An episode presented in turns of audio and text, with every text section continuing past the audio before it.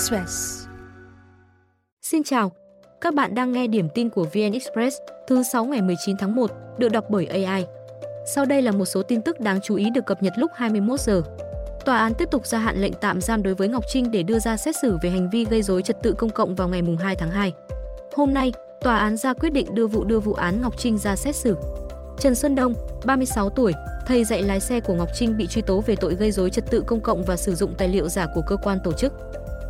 Cáo trạng xác định, ngày 6 tháng 10 năm 2023, Ngọc Trinh dù không có giấy phép lái xe hạng A2 nhưng đã cùng Đông chạy xe BMW, dung tích xi lanh 999 cm khối, biểu diễn trên đoạn đường D15 khu công nghệ cao thuộc phường Tăng Nhân Phú B, thành phố Thủ Đức với các động tác lái xe nguy hiểm, tư thế phản cảm, không mặc đồ bảo hộ, nằm, quỳ gối trên yên xe.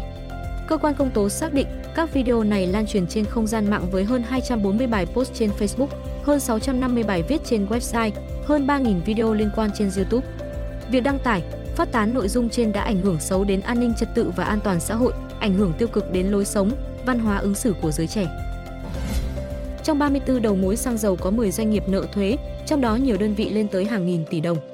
Thông tin được Phó Tổng cục trưởng Tổng cục Thuế Mai Sơn đưa ra vào họp báo chiều nay.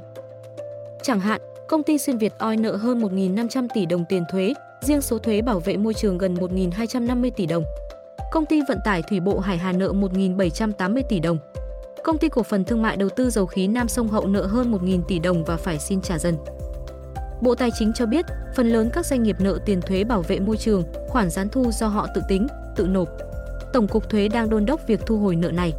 Kết luận thanh tra chính phủ hồi đầu tháng 1 cũng cho thấy nhiều doanh nghiệp đầu mối nợ thuế hơn 6.320 tỷ đồng đến cuối tháng 10 năm 2022. Cục thuế các địa phương làm hết trách nhiệm theo quy định về quản lý thuế trong thu hồi nợ của doanh nghiệp xăng dầu.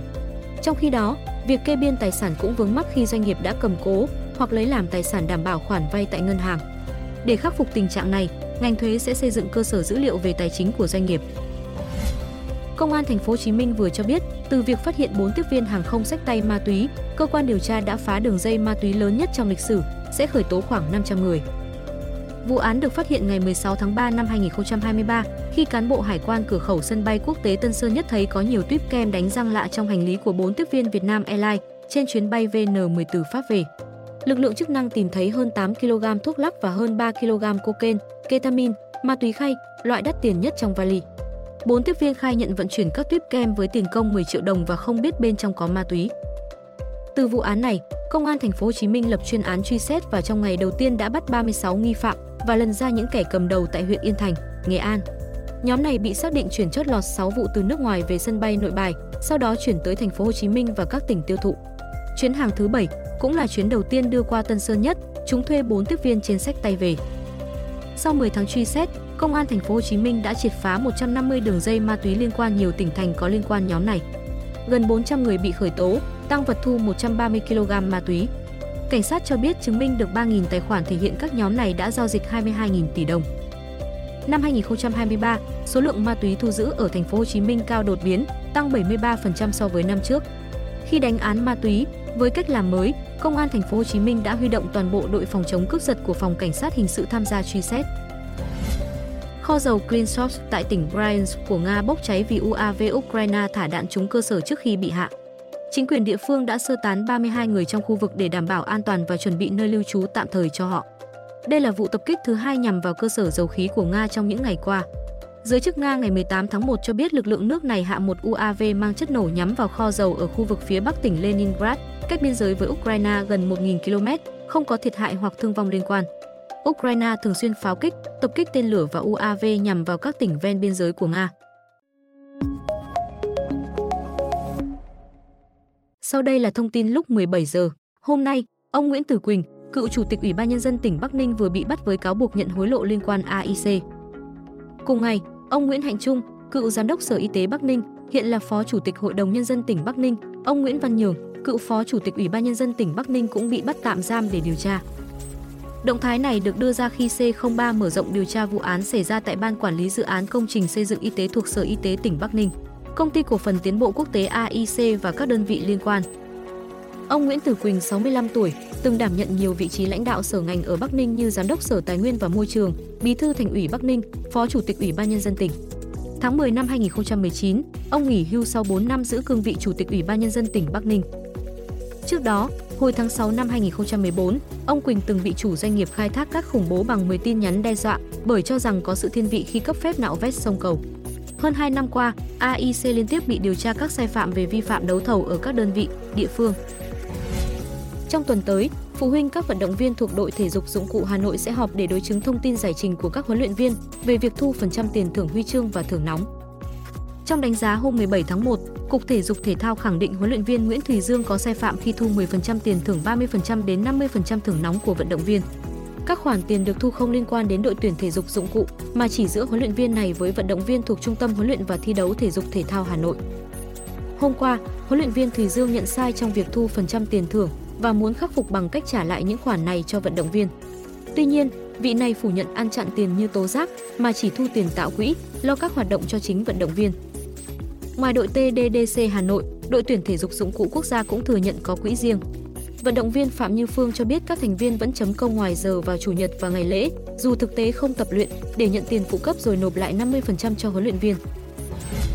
Khoảng 1.400 công nhân, kỹ sư cùng gần 400 phương tiện, thiết bị được huy động thi công ga T3 nhằm đẩy nhanh tiến độ, hoàn thành dự án vào năm sau. Đây là ga phục vụ khách nội địa quy mô lớn nhất nước, công suất 20 triệu khách mỗi năm, được đầu tư gần 11.000 tỷ đồng từ nguồn vốn của Tổng công ty Hàng không ACV. Sau khi khởi công cuối năm 2022, hiện công trình đã hoàn thành toàn bộ phần phá rỡ, nền đất, móng cọc, sàn đáy tầng hầm. Trên công trường, nhà thầu đang đồng loạt triển khai các hạng mục chính là ga hành khách, nhà xe, trung tâm dịch vụ phi hàng không. Những hạng mục này hiện đạt khoảng 50% phần thô, trong đó ga hành khách dự kiến hoàn thiện kết cấu vào tháng 5 năm nay, nhà để xe sẽ xong sau đó 3 tháng.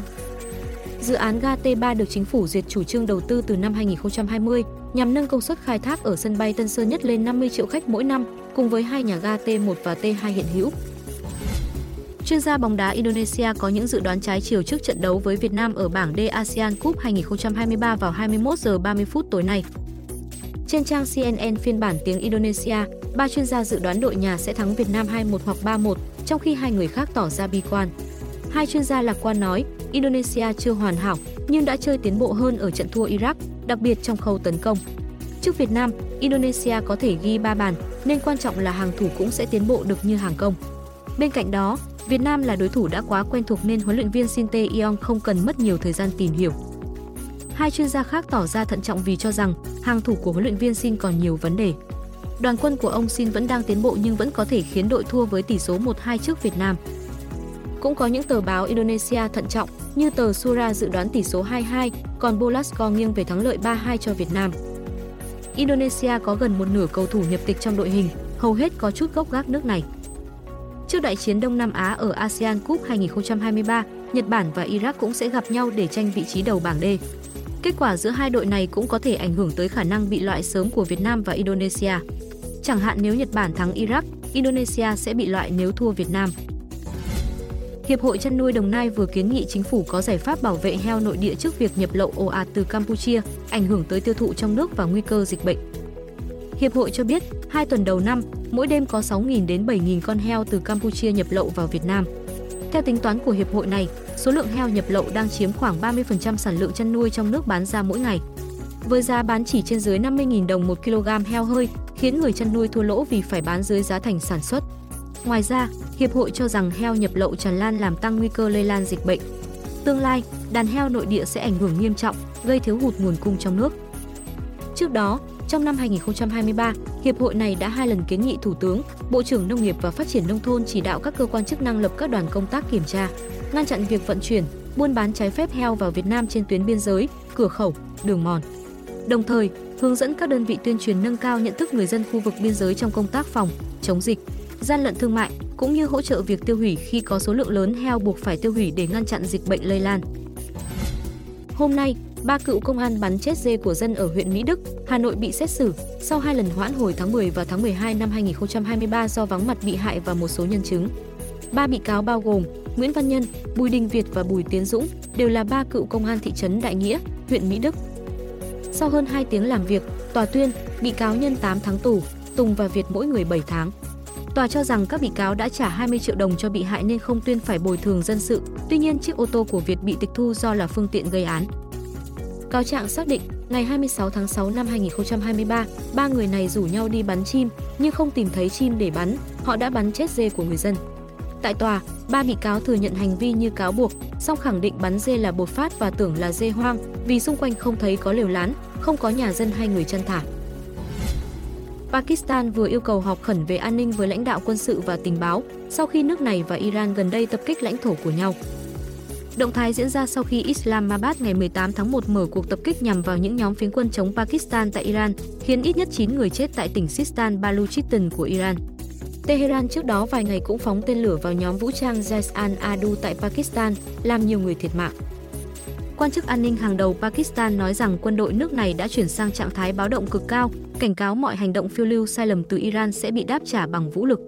Tổng thư ký Liên Hợp Quốc Antonio Guterres, giới chức Mỹ, Trung Quốc đều kêu gọi Iran và Pakistan kiềm chế, tránh leo thang căng thẳng. Bắc Kinh đã đề xuất làm trung gian hòa giải cho Tehran và Islamabad. Những thông tin vừa rồi cũng đã khép lại điểm tin hôm nay.